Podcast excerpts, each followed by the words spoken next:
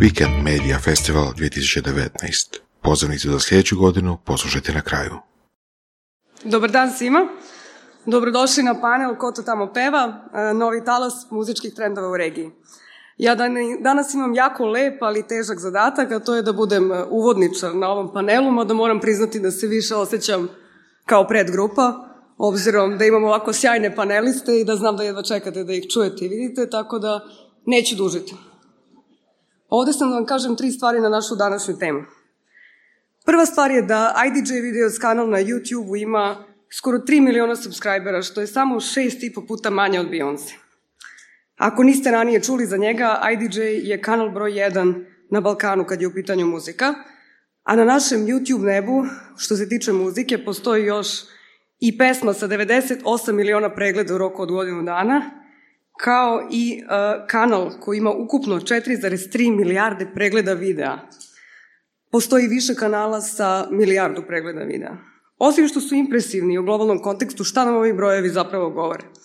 Govore da se big data koristi u muzici i kod nas. Zbog ovih podataka moguće je precizno targetiranje sadržaja i donošenje određenih kreativnih odluka o samoj muzici na bazi ponašanja korisnika. Oglašivačima može da pruži jedan sasvim novi prostor za interakciju sa ciljnom grupom koja ne konzumira tradicionalne medije. Trend upotrebe big data u muzici treba pažljivo pratiti u narednim godinama jer će postati još bitniji kada našim tržištima Bože zdravlja postanu dostupni streaming servisi kao što su Spotify, Apple Music, Amazon Music i drugi. Oni prikupljaju mnogo više podataka o svojim korisnicima i ukrštaju ih sa podacima sa društvenih mreža. Servisi kao uh, Spotify i Amazon Music se ne bave toliko muzikom koliko nalaženjem pravog soundtracka u kom se ona sluša i to putem veštačke inteligencije što predstavlja odličan potencijal za brendove. Dnevno prikupaju više stotina miliona podataka o aktivnostima svojih korisnika. Druga stvar je da je ova muzika o kojoj danas govorimo zapravo jedan veliki biznis, što je evidentno zato što na ovom panelu, pored najveće regionalne zvezde, imamo CEO-ove i direktore. Izvođači i producenti su usvojili zlatno pravilo marketinga da ne prodaju ono što mogu da naprave, nego da naprave ono što mogu da prodaju, a za to upravo i koriste big data kao izvor. Trendovi iz drugih zemalja formiraju trendove na našim tržištima, a sposobnost brze adaptacije, dinamika koju diktiraju digitalne platforme i promocija su ključ uspeha ovih poslovnih modela. Dakle, proizvodi se ono što ide i ono što se stvari.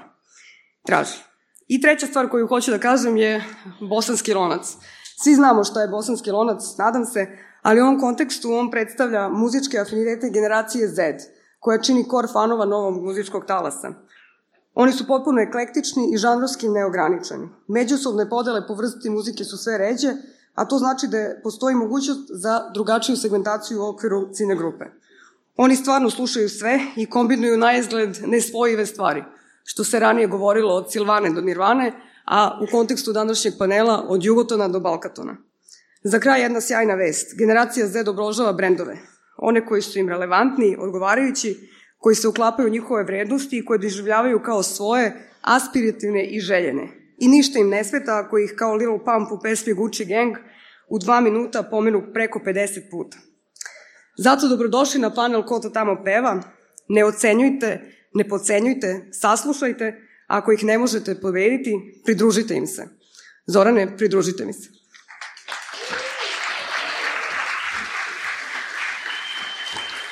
Uh, sudeći po ovako punoj dvorani, svi ste se već pridružili ovoj glazbi.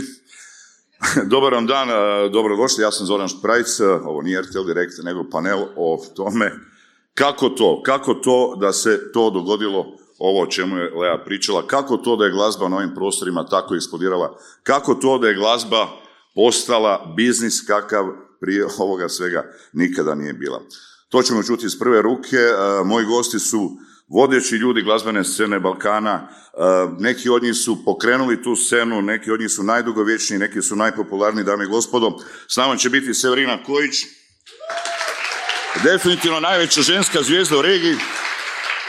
300 miliona pregleda zadnjeg albuma, tri mega turneje na kojima okuplja po 250 tisuća ljudi upravo kreće na četvrtu. Stefan Đurić, poznati kao Rasta, reper, pop, folk, hip-hop izvođač, producent i autor, jedan od najjačih u Srbiji, hitovi je po 70-60 miliona pregleda. Relja Milanković Reksona, umjetnik, glazbeni producent, osnivač i vlasnik Basivity Music Group, prve i najveće hip-hop izdavačke kuće na Balkanu. I gospodin Tonči Huljić, On je sve. On je sve. On je autor, izvođač i kompozitor, menadžer, hitmaker. Ima hitova koliko je godina, a godina ima. Dobro, da budem iskren, ja nisam znao što se događa na toj sceni, ono osim onako periferno, kao i većina vas vjerojatno u što vidi i čuje, dok mi Severina nedavno nije trebalo doći u goste i sad ja znam, ona je popularna, ona je to zvijezda, ali kontam rekao, nije ona to više tako na vrhu, ne biti toliko dugo vremena niko na vrhu, a u međuvremenu je konkurencija golema na toj sceni, ali dobro, ok, može doći u direkt, jel? I onda idem gledat malo te njezine brojke i onda vidim taj zadnji album, halo, jel? Znači, znam sve. Uh, 300, 350 milijuna pregleda. I onda ti sad shvatiš zapravo da se kraj nas događa jedan paralelni novi svemir, da, da ide neki vlak nove glazbe, nove muzike. Severina, kako to? Kako to da si ti uhvatila taj vlak i ne da si ga uhvatila, nego si postala lokomotiva? kako si shvatila da se stvari mijenjaju, da se publika mijenja, da se put do publike mijenja? Misliš Je to onako, je to onako neka bila matematika, računica ili nešto instinktivno iz želuca? Pa ja moram Kako se to događa? Evo. Ovaj, vidi se da imaš tremu. ja moram reći da to nije samo sad, u ovom trenutku. U mom životu su se dešavale uvijek promjene. Ja sam uh, osoba koja se stalno mijenja i uh, nekako smatram da je promjena nas je održala i nije to samo sad postao trend. Naime, ako znamo da su prije uh, ljudi također pratili trendove, tako ako se sjetite s, 80-ih i novog vala, mislim da si Mhm. ti to jako voliš. Ovo je Međutim- novi, novi val. ne? Da, međutim kada veliki izvođač, kada veliki izvođač da, e, da legitimitet novom trendu, onda to postaje mainstream. E, to se događalo 80-ih kada je grupa, na primjer, Prljavo kazalište e, iznala pjesmu Mi plešemo, ta la, la, la. Nakon toga je velika grupa Bijelo dugme, koja je tad već bila velika grupa, e, otpjevala pjesmu, e, ne znam, te što je stvar u životu doživjeti, znači išla je na skaritam.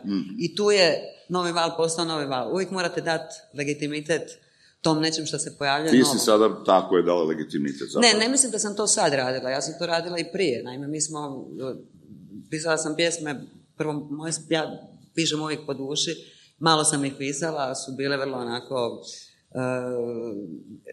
emotivne, depresivne, tipa pogled ispod obrva ili ne znam, ili ostavljena ili šta me se pita šta mi je, ali sam, prije svega trebaš biti veliki izvođač, vrhunski izvođač, e, da bi ti mogao uopće, da bi pjesma mogla uopće doći do ljudi. Sjetimo se Frank Sinatra koji je, ne znam, šest- mislim da je 68. Claude François napisao pjesmu na francuskom i onda ju je Paul Anka čuo i Paul Anka je napravio pjesmu, napravio tekst za tu melodiju My Way. Međutim, kad je Paul Anka e, snimio, nije postala hit. Nije bila hit. Tek kada je Frank Sinatra čuo tu pjesmu i snimio je ne- nešto prije, mislim, nove godine, te godine, a objavio je godinu dana kasnije, tada se iz tog, e, iz tog glasa, a iz života, naime, pošto se u tom glasu čuje i viski i cigarete, e, mislim da je ta pjesma postala... Pravi čovjek je dobio pravu Moraš biti veliki izvođač, moraš biti veliki... Ja sam to radila godinama. Naime, moja štikla je bila pjesma koja je bila apsolutno super isprozivana kad sam išla na Eurosong. To je bio ono nekako trend prije trendinga. Tako da, ovaj, e, ali je super stvar što je u jednoj političkoj emisiji sat vremena su pričali, otvoreno, jel? Da, da, da, pričali su upravo o tome, da. Pričali su upravo o tome, tako da postojalo je to i puno prije nego sad. Rasta, vi ste izvorno reper. Pratio sam, vidio sam malo biografiju, bili ste u New Yorku kao reper, došli u, vratili se u Beograd u Srbiju reper. Gdje se onda taj vaš uh, rep uh, spojio s folkom?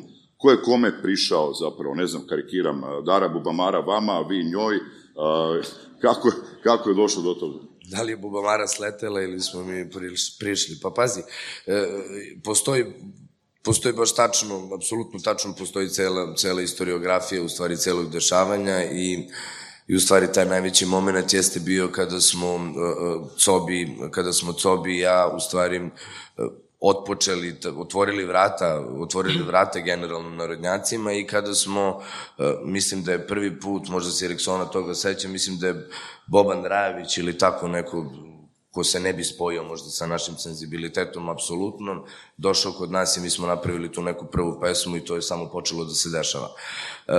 Prosto to je, to je nešto što je e, prirodno onako krenulo, baš kao što je rekla Severina, trendovi se prate, dešavaju se, e, to su sve neka nova pakovanja, generalno ono što, što ostaje srž i ono što je suština u stvari jeste ta neka iskrenost i da ljude ne možemo da prevarimo i da u stvari preko puta uvek stoji taj čovek koji je pre svega čovek i da on osjeća emociju. To šta će, kako će da bude spakovano, to nešto, to je sada već zavisno od trenutka i momenta i vremena. E, Relja, kako bi se definirali ovaj novi žanr muzike, novi val muzike na Balkanu? Može li se on uopće definirati i klasificirati? Pa ne možemo ga baš e, definisati u potpunosti. Ja mislim da je on uh, jedan plod interneta, YouTube-a i te mogućnosti da je, su mladim ljudima svi pravci dostupni, svi fazoni, sve što žele da slušaju mogu da nađu, mogu da provere neke žanrove koje inače možda nikada ne bi slušali, da se negde ta granica i, i u, u, u, samom, u samoj kulturi muzike e, sjedinila, da više nemamo kao nekada je ovaj punker, ovaj rocker, ovaj je ovaj, ovaj oni, nego jednostavno to je sad jedan ono, miks svega i svačaka generalno kod slušalaca i da je bukvalno iz toga, iz te potrebe slušalaca došlo do toga da izvođači na isti način počnu da eksperimentišu sa raznoraznim pravcima. Uh, ako pričamo konkretno o ovoj muzici koja je, koja je sada popularna, po nekoj moje definiciji, to je i dalje u, apsolutno u srži hip-hop, uh, pričamo o načinu izvođenja, to su ljudi koji repuju, koji su imali karijere i kao u, hip,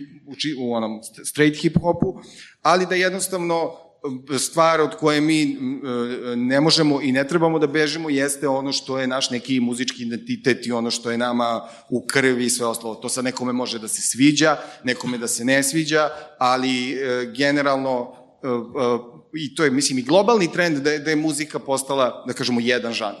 Rastu su često, mislim, rastina muzika je u startu i bila i, i danas je možda čak i više nego što je bila dance hall i reggaeton i neki pravci koji su u, u toliko elemenata slični sa našim, da kažemo, folkom ili nekim etnom i tako nekim fazonima i žanrovima da jednostavno jedna nijansa ih adaptira na naše tržište i na ono što, što neke šire mase mogu da osete i da, i da, i da, da slušaju i da kupuju i ne znam šta sve.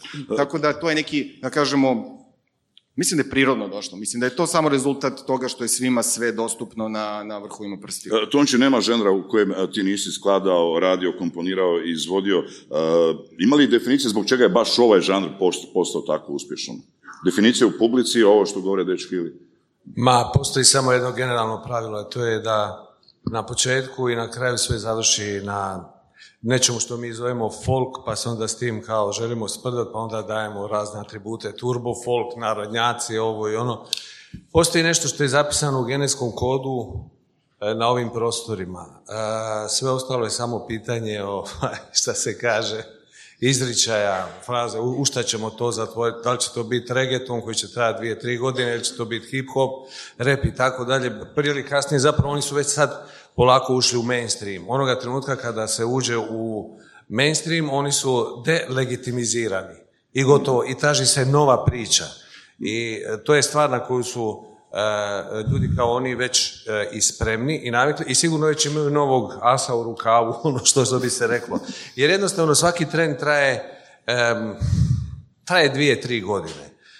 ali srž ali ovo svega, mi se ne čini da je trend od dvije godine. Ne, nema, srž svega, kraće, prije ovoga je bio reggaeton, srž svega je da tu dođe do jednog spretnog spoja sa folk glazbom. Uh, ono gdje uh, treba otvoreno kasti u Srbiji, uh, veći broj, prvo ima veći broj stanovnika, pa samim tim se i veći broj ljudi bavi glazbom. Ali oni žive za glazbu.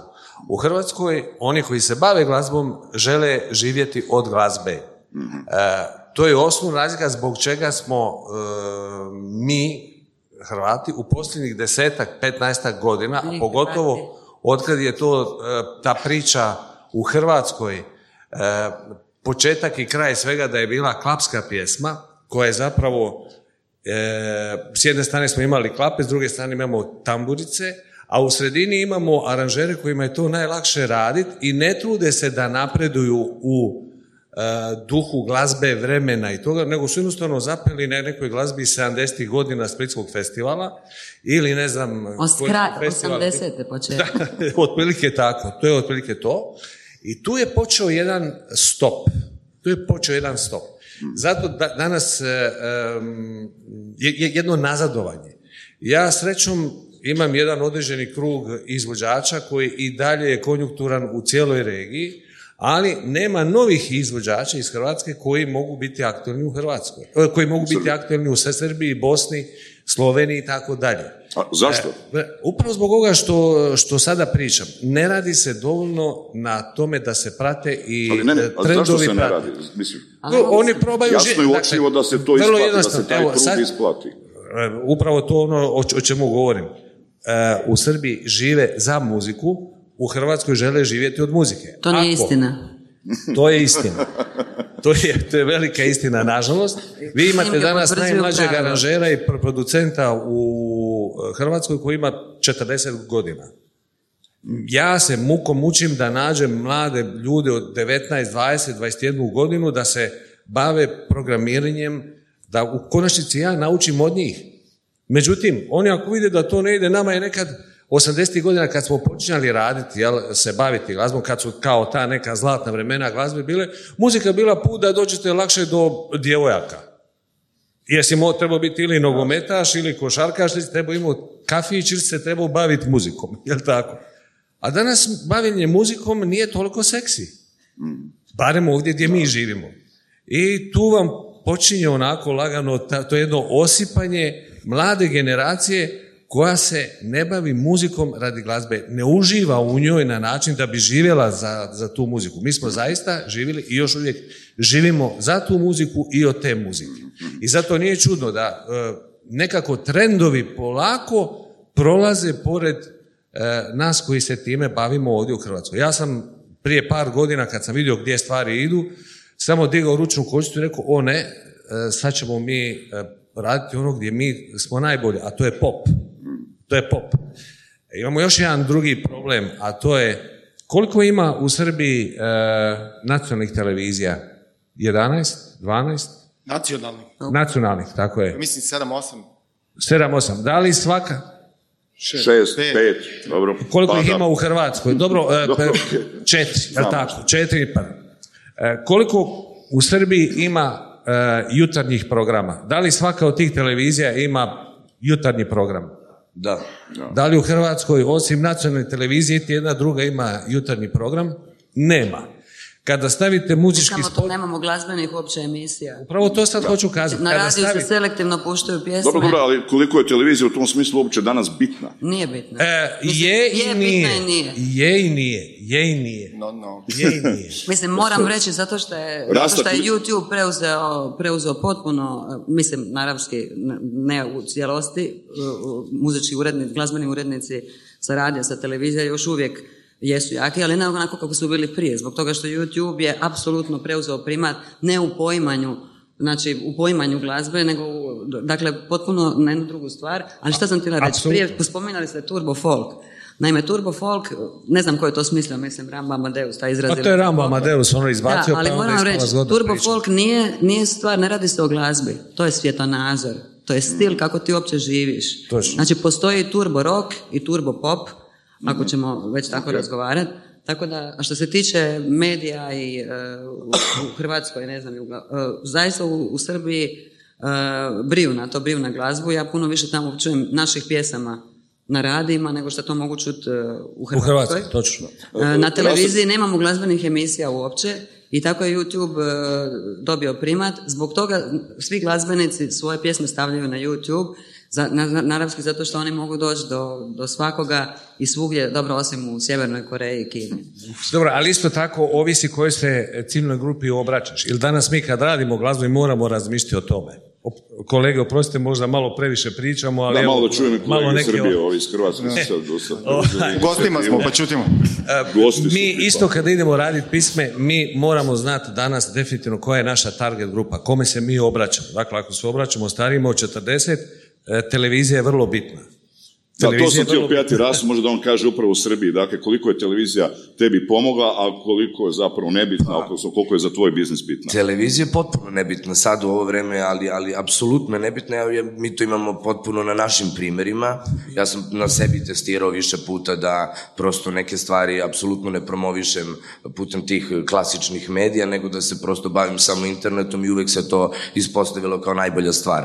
Uh, potpuno je postao, ja mislim da čak i besmisao imati, imati muzičku televiziju koja stvarno nema muzičke emisije, neke, zaista nekog, nekog prosto to puštanje spotova je sada postalo besmisleno, jer ti u svakom momentu odeš na YouTube, pustiš šta god želiš da čuješ u bilo kom momentu.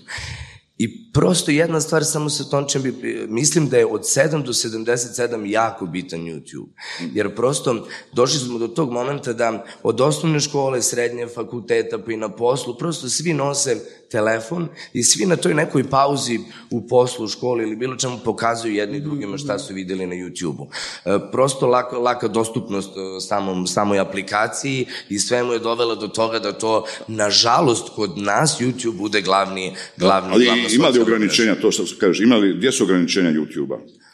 Pa postoje velika ograničenja. Problem je što je sada trenutno YouTube napravio nezdravu situaciju da mi prosto sada uh, pravimo pesmu za spot. Ne pravimo više spot koji prati pesmu, nego se bavimo time da konkretno samo bavimo se YouTube-om. To je problematika regionalna. Znači nije svetska gde postoje Spotify, gde postoje druge stvari, to je potpuno druga priča, ali YouTube je kod nas uh, formirao taj, taj jedan uh, prosto kreativan, kre, prosto kreativan deo i novi pravac koji je možda malo, možda malo i prosto ostao zatvoren zbog toga što ova mlada generacija sluša publiku, a ne publika nju. I to je glavni problem. Glavni problem. Relja, koliko Spotify će možda to promijeniti, koliko će promijeniti dinamiku plasiranja uh, glazbe pjesama?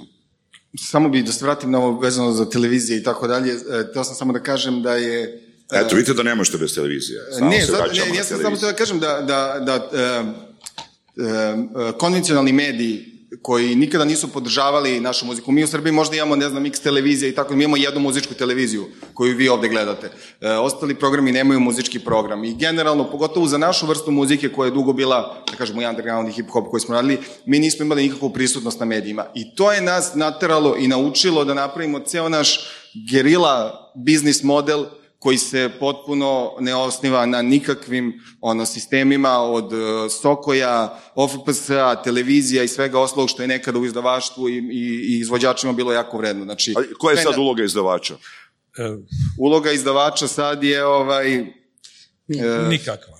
ne, pa ne, U izdavač onom više smislu kakav je prije postojao Tako, nikakav. izdavač više ne može da bude samo izdavač. Kao što i izvođači sad, evo kao na primjer Rasta koji radi muziku i, pro, i aranžmane i piše tekstove i sve, e, nove generacije su ono osposobljene da, da vrše više stvari, da rade više odjednom, tako i u videoprodukciji svemu. Tako i izdavači više e, e, ono što su nekada pružali, što je bio osnova posla izdavača da ti stavi diskove u prodavnice, da ti, da ti e, plasira pesmu na radio, da te promoviše kroz neke kanale svoje, to je više nebitno. Ti sad kao izdavač moraš da imaš dodatne elemente poslovanja koji uopšte treba da privuku izvođače da rade sa tobom. Od toga da moraš da imaš kreativni pogon, do toga da ili da imaš videoprodukciju, audioprodukciju, PR službu, marketinšku službu i sve ostale na jednom najvišem nivou da bi mogao da servisiraš svoje izvođače, jer u drugom slučaju ti izvođačima ne trebaš. Izvođači mogu svoju muziku sami da plasiraju i sami da je promovišu kroz svoje kanale, ali kao izdavač,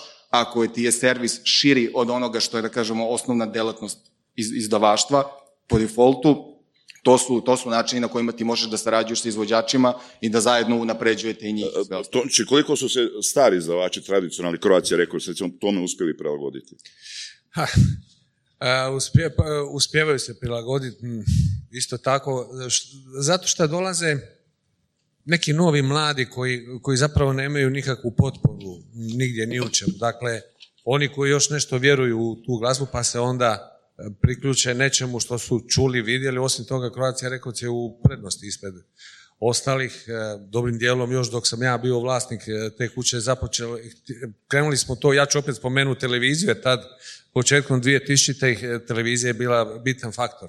Ima, ima tu polugu koja se zove CMC, koji... Ali prije televizije koji, bio radio. Što? Onda se pojavio MTV. Da. Ne, ne. Imao je slogan uh, video kill the radio star. Mislim da je sad digitalizacija kill them all. Da. I uglavnom tako pokušavaju se prilagoditi, a zapravo pretvaraju se u servise za, za, za izvođače koji žele raditi sa njima i onda oni biraju da vidim šta, šta je to što ti imaš u odnosu na nešto što neko drugi nema. Ono što je uh, puno veći problem je, puno veći problem je uh, glazba koja se radi. Jer se previše vodi računa o tome da li ćete urednik na radiju vrtiti ili ne, da li će to biti uh, na razini uh, svjetonazora koji treba biti uh, Middle Europe ili Europe i tako okay, dalje. I onda u Hrvatskoj po, počinje se vrtiti neka glazba koju ne slušati, nego vrtiti. Neka glazba koju ljudi uopće ne vole. Postoje e, top liste koje su potpuno irelevantne. Na tim top listama, na, tim top ljesticama pojavit će se uvijek po defaultu na prvom mjestu neko ime tipa, ne znam, Grašo, Džiboni, ono, e, Masimo, jer oni ne smetaju nikome, dakle pričam i o ljudima sa kojima ja radim, sa, sa kojima smo prijatelji. Bez obzira da li je ta pjesma zaslužila biti prva ili nije po, po ukusu publike. I gomila drugih izvođača koji ne mogu doći i nastupati, a da na njihovim nastupima naplaćuješ ulaznicu. Znači, oni nastupaju ako se ne naplaćuje ulaznica. Ako treba naplatiti ulaznicu, onda počnu dolaziti zapravo izvođači iz Srbije. Dobro, zato su dobre ribarske večeri i tako da. Redja, Tonče sad govori o top listama. Ima li uopće top lista? Dakle, ja sam se malo pripremao, ja ne mogu naći sada neku listu gdje mogu reći sad Severina je prva, ovaj hit je drugi, ovaj treći. Nažalost, Ima neki billboard. To uopće nije bitno. Na, nažalost ne postoji ovo što se dešava sa radijom, mislim, u Srbiji su sve radio stanice formatirane, mislim, uredništvo više ne postoji, tako da e, radio, ja mislim, tek treba da prođe kroz ove u tranzit kroz koji je prošla, da kažemo, ili prolazi trenutno muzička industrija i da, ovaj, e, to što, kaže Tonči, ovde se izvođači vrte na radiju, a na YouTube-u imaju mizerne preglede, što je pokazatelj ono stanja. E, što se tiče top lista, apsolutno jedina relevantna lista je taj trending na YouTube-u, doduše to je E, jedan ono kupus svega i svačega, postoji muzički, šta ja znam, ali e, s obzirom da je YouTube toliko korišćena platforma na, u našem regionu, stvarno je trenutno jedina, e, jedina relevantna lista. Možemo gledati neke liste, sad je YouTube Music krenuo, njihov streaming platforma, tu postoji isto neka top lista koja se tiče i streaminga i ovog i onoga, ali E, ja stvarno ne znam da postoji neki sistem koji radi neko realno merenje e, emitovanja, e, pregleda, neke formule koja može da da šta je, šta je prava top lista na našem tržištu. Kad kažem naše tržište, mislim na ceo Balkan. Tako da, YouTube trening je ono čime se svi vode, ovaj, koji funkcioniše po nekoj formuli koju samo YouTube zna ovaj, kako funkcioniše sa svim njihovim sad guideline-ovima, pravilima i svim ostalim. Ovaj, tako da, mi se generalno oslanjamo na trending kao nešto što nam govori kako koja pesma ovaj, se pozicionira i koliko traje. E, Severina, kad govorimo samo o medijima kroz koje se dolazi do publiku, televizija, radio, digital, uh, ti radiš, evo, velike, velike turneje i koncerte. Ovo je sad zadnja turneja Magic Tour, jel? 150 ljudi, ako sam dobro zapamtio, 15 kamiona opreme. Isplati li se to ili to moraš raditi samo, eto, da ipak ostaneš u tom nekom živom kontaktu s publikom? Jer to je skup sport, vjerojatno skupi nego YouTube. Ne? Pa i ovo je skup sport, ne znam ko ovo plaća, ovo je skup. uh, ono što sam htjela reći za malo prije, za trending, naime, uh, samo da se nadovežem, mislim da su trending smislili neki puno pametni ljudi sa YouTube-a, koji žele tako još više privući da se na njihove platformi YouTube objavljuju razne, razne, dakle i youtuberi i pjesme i sve ostalo, ali s druge strane, pošto je ovo doba vladavine ega, ja smatram da je također su dali taj jedan, tu jednu zvijezdicu da postoji trending, jer trending nije postojao do prije 3-4 godine, ako se ne varam. I onda se svi takmiče nekako, da li će biti u tom trendingu. Ja mislim da nije trend uopće danas biti u trendingu.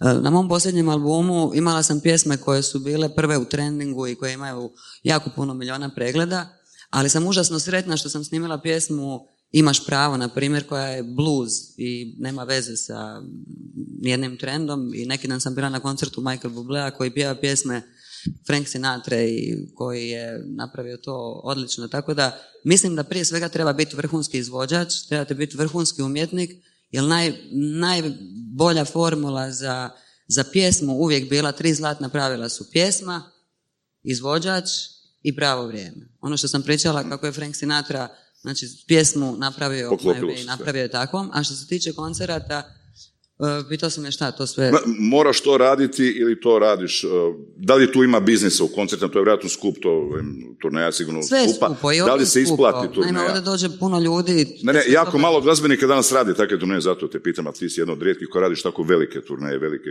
koncerte. Pa moram reći da to nekako meni, ja od malena kad sam se počela baviti e, glazbom, moj prvi album, u stvari onaj koji je dosegao onako popularnost je bio Dalmatinka, to je bilo tisuću prostom stoljeću 1993. godine i ja sam e, imala turneju od četiri mjeseca e, svaki dan s pauzom ponedjeljak. Imala sam dva koncerta dnevno i pjesme Dalmatinka i Paloma Nera su bile u Sloveniji i Hrvatskoj izmjenjivale prva dva mjesta tih top lista kojih više nema. E, naučila sam na, na koncerte, ali sam imala sreću što sam za svog života zaista bila pozivana od e, raznih ljudi, birali su me razni ljudi za neke druge stvari. To pričam, ako pričamo o izvođačima, velikim izvođačima, naime kad e, imate osobnost i kad imate ono što, što to nešto što ljudi prepoznaju, onda sam imala sreću što su me pozvali u Hrvatsko narodno kazalište, tako da sam odglumila jednu od najvećih uloga dramskih što žele sve glumice, to je Barunica Kasteli. I to je bilo 2007. godine kada mi je Branko Brezović ponudio tu priliku, u stvari Mani Gotovac kao intendantica Riječkog narodnog kazališta i to je bilo fantastično. Prije toga sam radila samo predstavu u vlastitoj produkciji, jer nekako morate se malo izmaknuti, uh, morate malo otići sa tih prvih linija estrade. Otići među narod, jel? Da, i imala sam i sreću jer me i Dimitrije Popović zvao da budem kao muza u njegovom ciklusu slikarskom Saloma, sad sam opet ove godine Marija Magdalena, što mi je jako drago. E, tako da nekako ja sam uvijek bila drugačija. Evo, na primjer, baš kad sam radila album sa Bregovićem Zdravo Mario i Tonče je došao čut, se sjećaš? Da, došao je kod mene kući i rekao mi je super ti album, ali nemoj ga nazvati Zdravo Mario.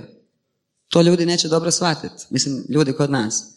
Ja sam se strašno čudila zašto. Ja volim Mariju, što je Mariju, osim toga ženski album, osim toga, sve su nakon pjesme nekako o vjenčanju, vjenčanicama. On je razmišljao na način optužit ćete, a ja sam se mislila, nikad nisam htjela biti sformirana u ladice i to je ono što je najgore. Najgore je da nas formiraju u ladice, ti si hip hop, ovaj narodnjak, ovaj pop. To inače nije dobro, to, to nam je donio i rat, jel? Ti si pravoslavac, ti si katolik. Mislim, nikada nije dobro svrstavati, a pogotovo ne umjetnost u neke ladice. I da li su to optužili? Apsolutno su me optužili, ali ja sam... da, da. A jesi ju rekao, rekao sam ti.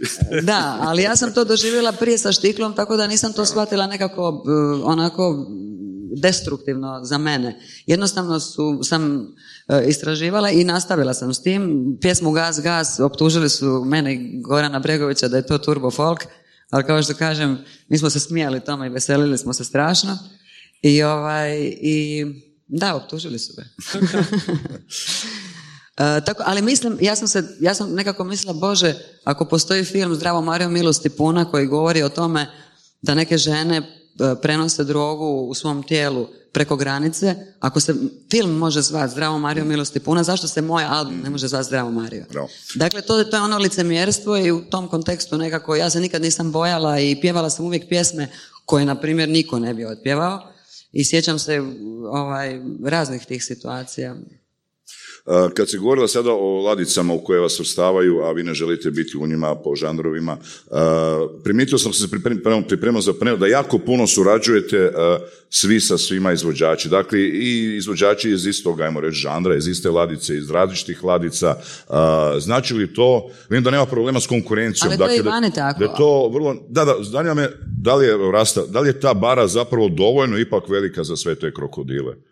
Pa mislim da jeste. Nemam, taj, nemam to osjećaj neke konkurencije kad gledam, Nema, ne znam ne- šta se događa iza scene nema- u studiju, ali... Nema, nema, velika je bara ovaj, i, i, i mislim da ima mesta i mislim da mi tek sad istražujemo ove nove, nove načine u stvari plasiranja muzike i nove, novu industriju, no- novi biznis, a to jako utiče naravno na, na svu tu kreativnost i prosto je zdravo da postoje ti takvi, e, te takve fuzije, saradnje, to je prosto svuda je to nešto što je evidentno i nešto što postoji i nešto što u stvari zaista stvara dobru muziku i pravu energiju i to donosi pravu stvar. Mislim da je dosadno da više reperi rade sa reperima, da, Da, da. po- mislim, to je previše više svega toga i mislim da ovo stvarno pravi neku dobru, neki dobar balans na, na, na, na muzičkoj sceni. Uh, Relja, ili možemo sad onda govoriti o regionalnom tržištu muzike? Postoji li ono? Apsolutno. Mi kao Basiviti, mi ćemo sledeće godine napuniti 20 godina kako radimo. Mi smo bili prvi izdavači u Srbiji koji su uh, početkom 2000-ih licencirali i izdavali hrvatska rep izdanja. Prvi smo radili kolaboracije između hrvatskih i srpskih repera, prvi smo radili nastupe, mi smo od, od prvog dana smo tretirali ceo region kao tržište. U ovom trenutku sad je to jasnije nego ikad, s obzirom da da gledamo e, izvođači nastupaju na svim zemljama, svi koncerti su svuda e, popunjeni, svi, svi sarađuju sa svima. Mi na, na labelu imamo i Senidu koja je iz Slovenije, imamo i Kukuse koji su iz Hrvatske, imamo i Bosanci, i Makedonce i mislim sve redom i jednostavno e, mislim da je, da, da, da je u stvari glavna stvar da i globalno je muzika svuda slična. Mi sad da odemo i da sednemo u Belgiju, u Francusku, u Italiju, gde god, muzika, ono što je mainstream i što je glavni pravac je svuda vrlo, vrlo slični. Tako da više nema nekih ograničenja, hvala Bogu pa nam je jezik svuda isti i jednostavno muzika može da prolazi i e, e, mislim da dolaskom ovih sad glavnih streaming platformi i svega ostalog će to tek doći na jedan viši nivo, ali mi definitivno od prvog dana tretiramo Balkan kao jedno zajedničko tržište bez ikakvih ono razlika na, na bilo kom, na kojoj strani. Dobro, muzika zapravo jeste biznis. Malo čini mi se da bježite od toga da je to biznis i kao umjetnost i mi smo umjetnici, ali u Ne principu je biznis. Jel? Gdje prestaje umjetnost, počinje biznis ili obratno? Pa, e, radi se o godinama. U početku dok te fura ego, a to je jako zdravo imati ego kad si mlad, jer moraš imati taj killer instinkt da, da želiš biti bolji od drugih, onda radiš muziku da bi se dokazao da, da si bolji od drugih i da onda uz to idu i pare. A Onda znači ti počneš- si tako radio? Aha. I onda počneš razmišljati, čekaj, čekaj, ova muzika donosi pare, onda ćemo mi to tako raditi, pa ćemo stvoriti nekoliko ta- takvih klonova da ih ima što više, da svi izvode dok ljudi to, to vole. E, a onda dođeš u neke godine, kao sada kad daješ muziku isključivo radi muzike. E, ja sam sretan eto što sam doživio te godine i što sam sad počeo raditi nešto što mi je potpuno novo otkriće ovo da radi sa filharmonijama i da idem okolo i predstavljam svoju zapravo instrumentalnu glazbu. Ali da sad ne bi pričao o sebi, e, htio bi kazati jednu drugu stvar. E, kao i sve na svijetu i, i e, glazba su tekovine. Znači, ne može biti repa da prije njega nije bilo popa ili roka ili ne znam, ili klasične glazbe ili tako. Ne znamo kako će se zvati neki novi stil.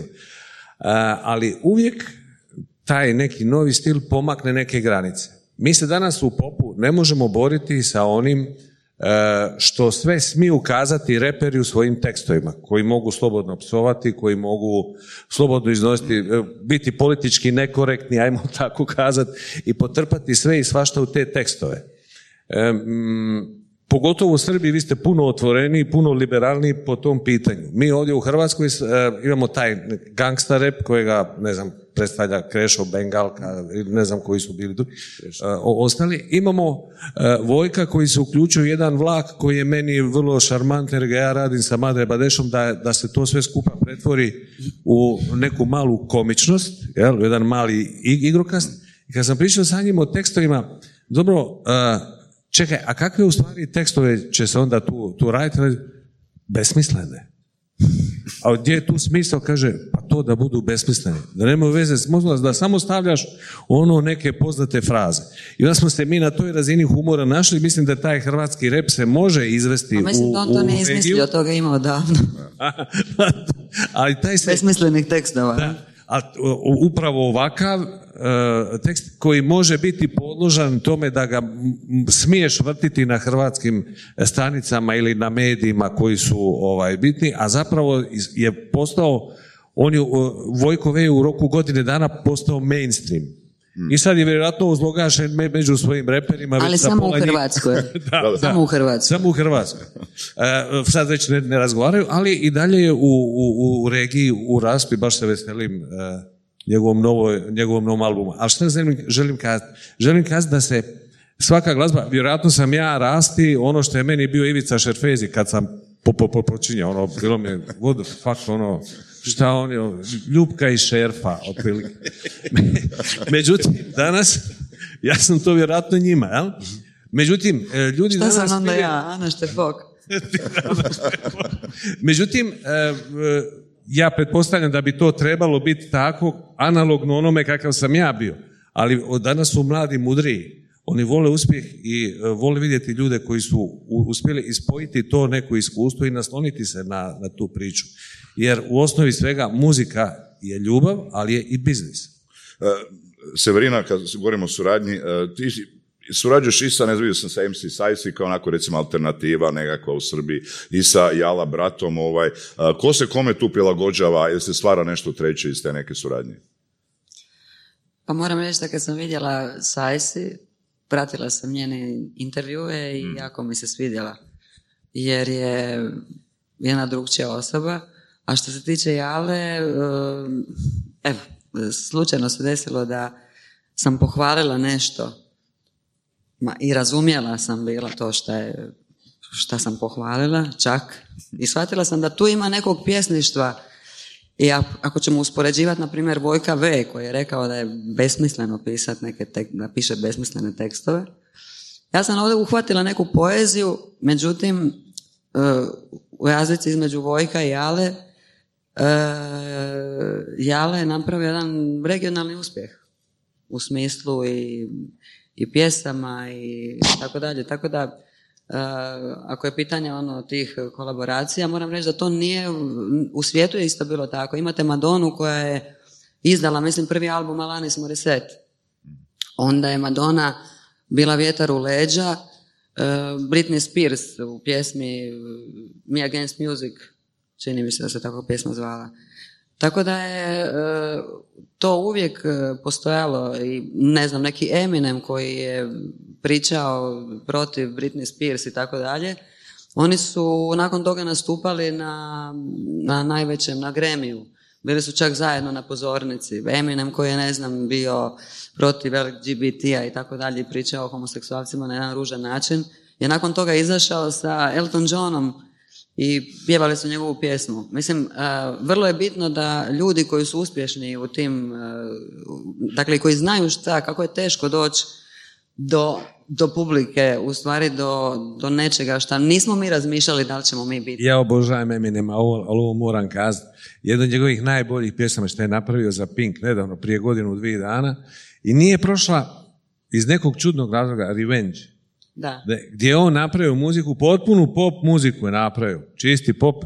Na kraju ne znam zašto ta pjesma nije Ali upravo sad ću ti reći, tvoja pjesma Hoću s tobom živjeti, koja je jedna od najljepših pjesama na mom albumu posljednjem, e, nema kao otrove 80 milijuna pregleda. Ali je predivna. Nije ona rađena za taj... I ona je rađena na, na principu viruje nute, međutim to je ono što sam govorila, tri zlatna pravila. Pjesma, izvođač i vrijeme. Vjerojatno je Eminem napravio odličnu pjesmu, ali vrijeme nije bilo to. Znači uvijek se moramo... Ja mislim da ovo što se Verena priča da ima veze sa, sa tim da e, u stvari glavna karakteristika velikih zvezda je, e, kako bih rekao, kontinuitet i dugovečnost i ta mogućnost da mogu da se adaptiraju i da sarađuju tokom vremena sa, sa raznim izvođačima, različitih smerova, različitim trendovima i da od tih pesama, da, da ostanu ono što jesu tim pesmama, ali da e, uspiju da urade nešto što je aktualno u tom trenutku. To je pop kultura, to, to, je, to je ono, to je najteža stvar. Ja, ja uvijek kažem, svako može jedan hit da ima pre ili kasnije nekome može da se desi. Ali ako ti kroz jedan niz godina imaš hitove sa različitim vrstama producenata, iz različitih žanrova, sa različitim izvođačima i sve, e, to je karakteristika prave velike zvezde i, i onoga što, što faktički stvara i održava jednog izvođača da može da opstane, da radi, da bude emitovan i popularan dugi niz godina. To je, mislim da je to je suština negde. Pa mislim da, jer Đala je radio glazbu i bio je underground i svirao i tako tako, dalje. mislim. I onda je bio, je, bio je jako sretan. U stvari kad sam ja pohvalila tu pjesmu i snimala sam neki video, ne znam, u Njemačkoj. I rekla sam, a super mi je ova, nisam ništa shvatila. Kako ne? I on je zbog te sreće, dakle nema, nema tu namještanja, to je čista emocija. Zbog te sreće što sam ja to pohvalila, on mi je nakon 15 dana poslao pjesmu e, na mail i moj suprug je bio kući i cijeli dan je slušao to. I rekao je ništa ne, ja dođem doma, ja isto slušam cijeli dan, ništa nisam tekst razumjela. Ali mi je bilo jako dobro. E, da, da, to sam htio pitati. E, Rasto, ti tekstovi Tonči kaže ovaj, e, nemaju smisla i super je baš da nemaju smisla, jer se stvarno radi tako random e, Nije tekstovi. Ovisi- o kojem izvođaču Tonči govori. da kaže jednu drugu stvar. Nije, ovde je namerno besmisleno. Nije da, neko ko ne zna da napiše. Ovo je prosto Tonče priča o nečemu gde je namerno besmislen i nije baš to ni jednostavno, mislim, napraviti. Jer, jer to su tekstovi takvi koji se prosto, koji su radio friendly potpuno, a pritom su zaista malo i onako i, i incidentni i svašta se govori u njima. Hoću reći da na kraju to, to sve deluje tako ne, nemarno, ali je zaista proračunato na kraju. Jer zaista ima to, ima to zaista neki smisao. Proračunato zvuči loše, možda mudro. Jest. Mudro. Da, da, mudro, dobro. Mudro, ajde, lijepa riječ za proračun. da to ne razumiješ, da ne ispadneš glup, da te ne proglasi. Jer ispaše kao da ljudi nešto rade. Ja, ja smatram da su glazbenici najbolja kategorija zbog toga što mi već imamo sreću zato što dođu ljudi veseli na koncerte. Nije kao kod tebe, na primjer, u tvojim emisijama imaš grozne priloge Odu tužni, političke. ovaj, odu tužni Ali- u krevet. Tako da mi radimo ovo zaista iz, iz ljubavi i sreće i super je stvar ako to urodi plodom. Da, ma govorim, da se samo vratim na tekstove, zanimljivo mi je, ovaj, e, vidio sam da jako puno se u svim tekstovima spominju poznati brendovi, da li automobila, da li nakita, da li viskija, da li satova, to je baš jedno od pravila koje mora To biti. je, to je ono što svi žele. Da, mislim, to je sad to. trenutno, to je ono što, smo, to, to ono što sam pričao na početku. Trenutno je prosto takva situacija, živimo u, u, u, u dosta socijalno pogođenoj, iz- ovaj, u dosta socijalno pogođenom regionu i prosto taj neki, ja ga zovem zdrav kompleks, taj neki onako ta neka želja za tim nekim nedo, želja za tim nekim nedostižnim prosto nas čini takvim kakvim jesmo nas Balkance i zato imamo taj neki temperament I prosto je više nego ikad je došlo do tog momenta da e, kad nešto serviramo e, našem slušalcu, to zaista mora da bude istina, iskreno i ogoljeno i potpuno onako e, jednostavno jedan na jedan. I mislim da je to dovelo do toga da mi sad konkretno govorimo o nekim stvarima. Naravno, ne govori se tu samo o, o, o, o, o brendovima ili, ili, ili o tim, čak i kad govorimo o socijalno angažovanim pesmama, pominje se marihuana i tako dalje, tako da nije to samo nije to samo taj moment kao nekog nekog ovaj um, nekog pesme- senzacionalizma. Da te pesme imaju, uh, ta, takve pesme koje se bave tim, uh, ja volim da kategorišem kao ono, erotski thriller, nemam pojma, mislim imaju neki žanr koji je kao i kad ješ gledaš Fast and Furious u bioskopu, pa posle bi da voziš auto 300 po ulici. Ali oni imaju entertainment value. I to je ono što nedostaje. Mi, mi e, dosta palamudimo svi kako je muzika velika umetnost, kako uvek mora da ima poruku, kako uvek mora da ima neku neviđenu težinu i sve ostalo, dok ljudi sa druge strane hoće da se zabave. I jednostavno to spominjanje, e, mislim, taj talas je već i prošao uveliko, ali jedno, jedno vreme je dosta bilo jako sa brendovima, e, lokacijama, mestima i sve ostalo. To je sve ono što jedan prosečni slušalac ne može da priušti, ne može da vidi, ne može da oseti i nekako kroz te pesme to proživi. Kao što imamo u Americi one soccer moms što voze decu na, na, na futbal i slušaju gangsta rap i znaju svaki te, svaku reč, jer je to njima neki ventil za neke njihove frustracije i ne znam. E, to je potpuno ovde preslikano, samo što je kod nas mentalitet takav i kod nas su ambicije drugačije i jednostavno taj bogataško-gangsterski ugao u pesmama ljude tera da, da ih konzumiraju još više, jer to je ono što svako od nas negde zapravo želi, možda ne baš sve, svako, ali sve, je većina. to, sve je to kamilica prema umjetnosti kako je Lana Del Rey na novoj ploči, jel, sa, ovaj, koja je vrlo hvaljena, Lana Del Rey lagano je dobila i kultni status, otvara album sa sljedećom rečenicom. Interesira me ko i kad će to ikad moći na ovim prostorima. Zapravo moći će se, samo je pitanje kada i ko. Ali to je u Americi nešto što je na radiju. Koja rečenica? Sinoć si me tako dobro jebao da sam ti zamalo rekla da te volim. Wow. Divno. Znači, to je, to je, e, to je rep. Kakav gangsta rep, kakvi Rolexi, kakvi... Ali je Ali to je i pjesnički i to je istina. Da. I to je istina. Vjerojatno će se svako, ono, 50% žena ov- ov- ovdje kazati da, zaljubila sam se u nekog muškata zašto mi je bilo sa njim dobro u krevetu. Da, da, da. Ona je to direktno rekla, otvorila je ploču sa tim i dobit će gremija za to. A neko će ovdje dobiti ono mjesec dana ili godinu dana zatvora i dobit će ono pet godina kritika po tome. E, sad je samo pitanje uh, u kom će trenutku pop glazba prihvatiti riječnik rap glazbe kao mainstream. To je samo pitanje trenutka. To je samo pitanje možda Pa, čak pa evo ova, ova Samo pesma malo, ja sam imala pjesmu muškarcu samo treba kurva. Ma to je ništa Da, prema. Lani, ej, to je Mislim, ništa ali, prema Lani. ali isto za ovu našu sredinu, onako jako... Ja samo da kažem, ova pesma Kukus, eh, Kukus Klan i Fox, koja je veliki hit u Hrvatskoj bila tako prošle godine, u sebi sadrži jednu ovaj, vrlo eksplicitnu poruku, je tako? Ni, nećemo je čuti na radiju i sve ostalo, ali za jednu trap rap pesmu, ona je na, na hrvatskom tržištu sama napravila veliki uspeh, jedna od najgledanijih pesama prošle godine, mislim i najgledaniji hip-hop ikada, ali Oćeš kurac je stvarno, mislim, jedna suština isto. U, u, Da, da, mi- kurac je suština, slažem se. Ne, nema, Je, nema... živio kurac, da. Dobro. Ali, kad smo govorili o pjesmama, kako se rade pjesme, postoji li ipak neki algoritam stvaranja hitova? Mislim, vi svi, svi četvoro stvarate hitove. To Ja. nije sad zalomila mi se inspiracija, pa nešto, mislim, jel, Tonči, ti Ma dakle, moraš imati ne. neki recept, Raste, Ma. Severina, ne znam, Reljak. Znači, svi mi koji se javimo javnim poslom, mi smo manipulatori. I mi manipuliramo. Manipulatori smo. Manipuliramo emocijama. Manipuliramo... Govori u jednini. Dobro, ok. Ja manipuliram. Ok. Konačno neko da je priznao. Nagradimo ga aplauzom. A, ali uživam u tome. Ti bi nazvao album mi je. 30. ne zdravo Mario i to je razlika. I, I lipo mi je kada to radim. Ne zato što to radim samo tendenciozno, nego jednostavno volim i uživati u tim stvarima koje, koje radim. Ali normalno da zbrajam dva i dva, da moram znati, mi moramo ipak, i, autor mora biti e, socijalno inteligentna osoba. Ti ne možeš biti baš onako Razumjeti publiku. bedak i sad ćeš ti doći pisati pjesme. Ti moraš imati tu jednu i empatiju i simpatiju i imati tu jednu socijalnu inteligenciju da bi znao kome se obraćaš, šta sa tom pjesmom želiš i tako dalje.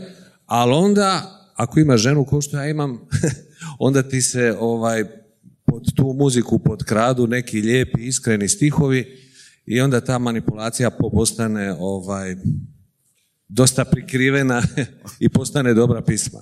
Da. E, Znači, dobro, manipulirate, ovaj, ali u krajnjoj liniji svi to u medijima radimo, tako da nema se tome što... Niko ne radi, niko od nas se ne bavi i ne sjedne pisati pjesmu da ona ne bi prošla. I služiš se svim sredstvima da ona prođe. Bro. Apsolutno neistina. dobro, više ona se ne da. Ni trojica su priznali, dobro, ti nećeš, ali okej. A, Ne, ja ne priznajem zato što ja na svom albumu, ja nisam, mislim, oni rade baš isključivo, isključivo samo rap. Dobro, pišemo za ostale izvođače. Tonči radi isključivo pop. Ja sam na svojim albumima imala sve žanrove. I e, nikada se nisam suštavala u kalupe i da sam poslušala e, Tonča i da nisam nazvala album Zdravo Mario, to ne bi bila ja. On mi je sugerirao da to bude pjesma 30. I onda sam mislila, to mi nije neki naziv. Mislim, ovo mi je nešto šta, šta je meni blisko. Tako da, malo se razlikujemo, nismo svi isti, ali svi radimo isti posao. e, isti posao, e, mislim da je Relja negdje rekao u nekom intervju da on sada radi katalošku prodaju pjesama. Što je kataloška prodaja pjesma? Ja uđem šta u tvoj studio, iz, iz kataloga broj 1, Ne, izaberem to je, pjesmu broj 3. kataloška, kataloška prodaja pesama je e, bila jedna faza koju smo radili, koja je jednostavno bila, kako bih rekao, idealna za, za ljude koji konzumiraju i prave muziku i kupuju na taj način gde oni dobijaju gotovu pesmu, mislim i Rasta isto tako radi sa klijentima, to je postoji u trenutku standard, ti dobiješ gotovu pesmu, napisan tekst, urađen aranžman, e, otpevani piloti, uđeš Ona je gol- koliko posto gotova? 60, 50? 80. 80 Tako je, uđeš, otpevaš po pilotima, sutra uveče imaš gotovu pesmu. To je, kako bih rekao, ako pričamo o, o proizvodu i o biznisu, jedan sistem koji je najbolji za izvođača. Jer ako izvođač uh, hoće da dobije pesmu brzo, da bude efikasna i sve ostalo, on ima pesmu za 48 sati gotovo i može s njom da radi šta god hoće. Uh, ima ljudi naravno koji rade drugačije, koji proces je drugačiji. Mi zadnjih dve godine, pogotovo, mislim, Cobi, sve što radi u okviru naše produkcije i svi ostali, mi sad radimo jedan potpuno drugi sistem jer smo uspeli da dođemo do jednog nivoa da možemo sad tako da radimo, a mi sada adaptiramo pesme izvođačima. Znači, uh, to su beskreni sessioni, e, spoznaje senzibiliteta i karaktera onoga za kog se radi pesma, e, u odnosu na to se zovu različiti ljudi, tekstopisci, aranžeri, za koje mi procenjujemo da bi bili dovoljno interesantni u tom podžanru i sve ostalo, sad je taj sistem malo evoluirao, ali da, kataloška prodaja pesma je nešto, mi smo četiri godine u Americi radili, živeli, imali smo studio tamo, radili smo sjajne sessione s raznim ljudima i tamo smo faktički pokupili taj fazon, jer tamo 80% kultur, pop muzike funkcioniše po tom sistemu, da ti dođe izdavač, enar, menadžer i ne znam ko već u studio i da vidimo šta imaš i ti mu pustiš 30 pesama na 80% iz kataloga i on kaže daj mi dve ove, jednu ovu, ovo ću za ovoga. Kao prvo ti imaš posao narednih šest meseci, kao drugo ljudi dobiju ono što misle da treba. I to smo mi primenili Prvo bitno je ovo što, što su Rasta i Cobi radili sa uh, Bobanom Rajovićem i ne znam kim, to je sad otišlo na razno razne strane, ali za, za, za ljude koji su kupovali te pesme je to bilo nešto ono, bar u, u, sa našim klijentima je bilo nešto potpuno novo i fenomenalno da oni ne moraju da idu kod jednog čoveka za aranžman, kod drugog čoveka za tekst, u treći studio. Da, sve na jednom mjestu. Tri u znači, jedan. ono, ključ u ruke, one stop shop i, ovaj, i to je... Znači ono, pjesma, izvođač, vrijeme, što kaže Severina, to je sve na jednom Tako, mjestu. i na jednom pjesma, mjestu, izvođač, sve, vrijeme, ceo- ko tebe u studiju, dobar dan, dobar Tako dan. je, sve na jednom mjestu. A ne, vrijeme ne možeš. Vrijeme ne možeš, naravno. Ove, kad govorimo o biznisu, uh, predrasuda je ili nije rasta, reci mi, uh, da dobar dio vašeg biznisa počiva na dijaspori. Ili da je dijaspora nositelj, ajmo reći, Booking. Pa, ne, glavna stvar jeste što većina nastupa se u stvari dešava u dijaspori i prosto veća platežna moć je preko i dosta ljudi je otišlo, pogođeno raznim situacijama e, i prosto, znaš, ali, ali se ne, moram reći da se zaista ne bazira na dijaspori, jer prosto mi imamo evidentno podatke da najveći broj prosto YouTube gledanja kao i um, kao i ovaj Streaming. streamova, streaminga dolazi u stvari sa Balkana. I to je nešto što je prosto evidentno i što će se promeniti kada u stvari u tom nekom pravom smislu budu došli svi, svi streaminzi. E, čekamo tu tu revoluciju, kako bi se reklo, jer mislim da će, da, jer mislim da će to potpuno da promeni celu situaciju, mislim da, da će se vratiti nekako na ono staro vreme, da, da prosto se malo svi bavimo muzikom, Točno, točno. a ne da se bavimo svim osim muzike i prosto evo, zaista iskreno čekam to doba. Ali moram reći da su to i televizije zaslužne, pošto srpske televizije, a, Pink i ostale, ne znam, sve te, one u dijaspori imaju jako velik utjecaj.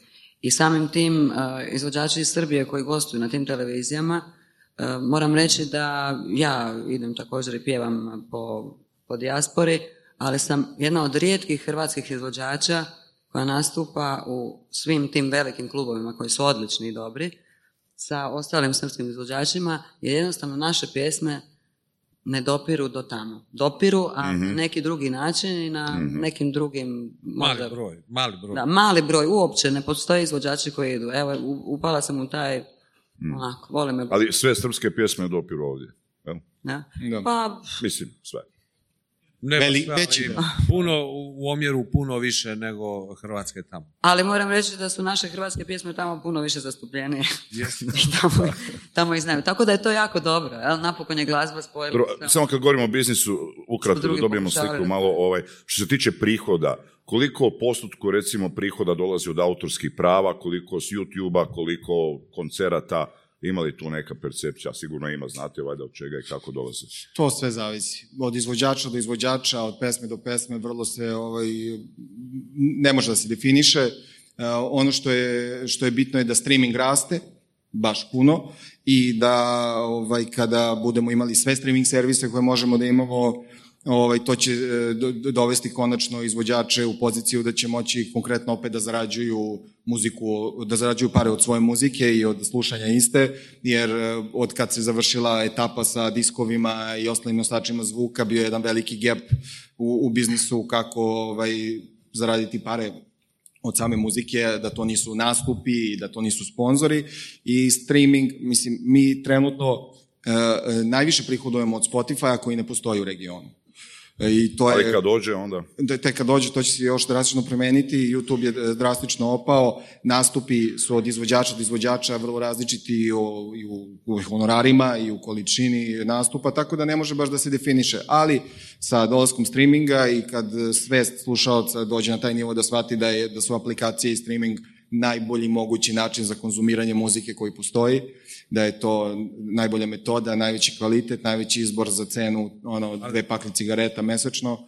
Mislim da će se dosta toga promeniti u samom mentalitetu izvođača, jer će se vratiti muzici i vratit će se tome da prave neke e, albume i pijeve i ostale stvari, a ne da jure single spot svaka tri meseca znači, ne bili opstali. Komadna prodaja u odnosu na, na digitalnu je jedan prema četiri. Znači, četiri puta veći prihodi od digitalne i to kako ja primam kako mm dosta sam radio i radim za ovaj, tu instrumentalnu glazbu, taj contemporary music, crossover, takve iste stvari i u, i u svijetu. Komadna prodaja je gotovo već e, zanemariva stvar i nebitna.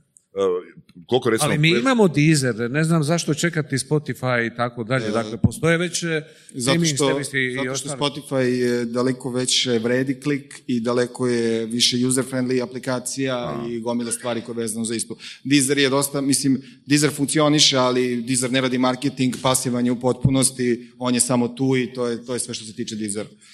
Teo sam isto da kaže samo za autorska prava i za te stvari koje da. pitali, to, to je kod nas apsolutna mizerija to je isto još jedna od stvari koje smo mi kao izvođači, kao izdavači i svi ostali ovaj, isključili iz našeg ono, operisanja, ne oslanjamo se na to i sve ostalo, jer borba sa, sa ljudima iz tog posla i sa organizacijama, bar u Srbiji, je ono, borba s vetrenjačama koja traje i to će valjda jednog trenutka doći na svoje mesto, ali za sada autorska prava, naplata kroz to i sve ostalo za ljude koji imaju toliko emitovanja, toliko tu pregleda i svega ostalog je više nego sramotna.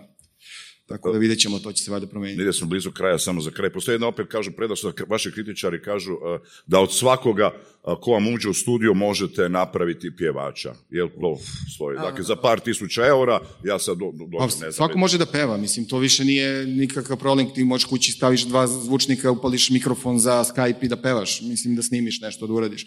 Dobro, ali koliko mogu trajati u toj nekoj orbiti. Ne, ali razlika je uvek, ne može svako da bude izvođač, može neko da želi da bude izvođač. Sad je situacija takva da ti od, od šume ne vidiš drvo, te mislim, dnevno izlazi milion spotova na YouTube-u, milion izvođača, pa se nekome nešto desi ili ne desi. Svako može da skupi pare, da dođe u studio da proba, ali ono što razlikuje pravog izvođača od nekoga što će uspeti ili neće uspeti je to strast, ambicija, količina vremena koje želi tome da posveti, koliko je ozbiljan, koliko želi se bavi sobom, svojim ili jesi ili nisi. Ili jesi ili nisi, dobro. Od mene ne bi mogli napraviti izvođača, evo.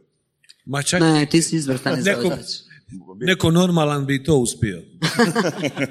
Dobro, ja ću onda završiti ovdje sa svojom voditeljskom karijerom. Hvala lijepo što ste bili naši gosti. Bilo je užasno zanimljivo, zabavno i čuli smo stvarno. Dobili smo, nadam se, svi skupa neku sliku o tome što se stvarno događa. Pozdravimo ih još jednom aplauzom.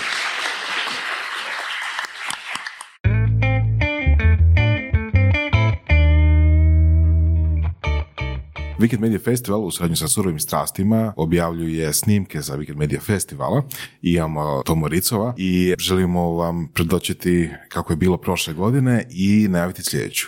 Ako možeš par rečenica reći o VMF-u prošle godine. Prošle godine po meni je bio najbolji, zapravo to kažem za svaki ovaj sljedeći, uvijek se još više nešto sve posloži kad su bila stvarno odlična predavanja, prezentacije i, i sav program je bio po meni toliko savršeno napravljen da ja evo prvi put nisam imao apsolutno ni jednu kritiku. Da li se radilo o nekakvom stanju glazbene industrije u regiji gdje smo imali te od Severine do, do predavanja o, o nekakvim ono, ženama u biznisu, po meni je sve bilo top i sljedeću godinu kako sad stvari stoje bit će još ono programa koji će zadovoljiti apsolutno sve od ljude koji žele točno naučiti nešto o najnovijem trendu u digitalnom marketingu do toga ko ima nekakvu projekciju poslovanja u regiji, sve se može čuti. intervju sa Tomom možete poslušati u našem podcastu, našoj epizodi podcasta i vidimo se na VMF-u 2020. Da, to će biti sada 24.9. tako da Evo, pozivam sve, dođite, inspirirajte se kao što sam ja zapravo inspiriran na festivalu, otvorio svoj festival.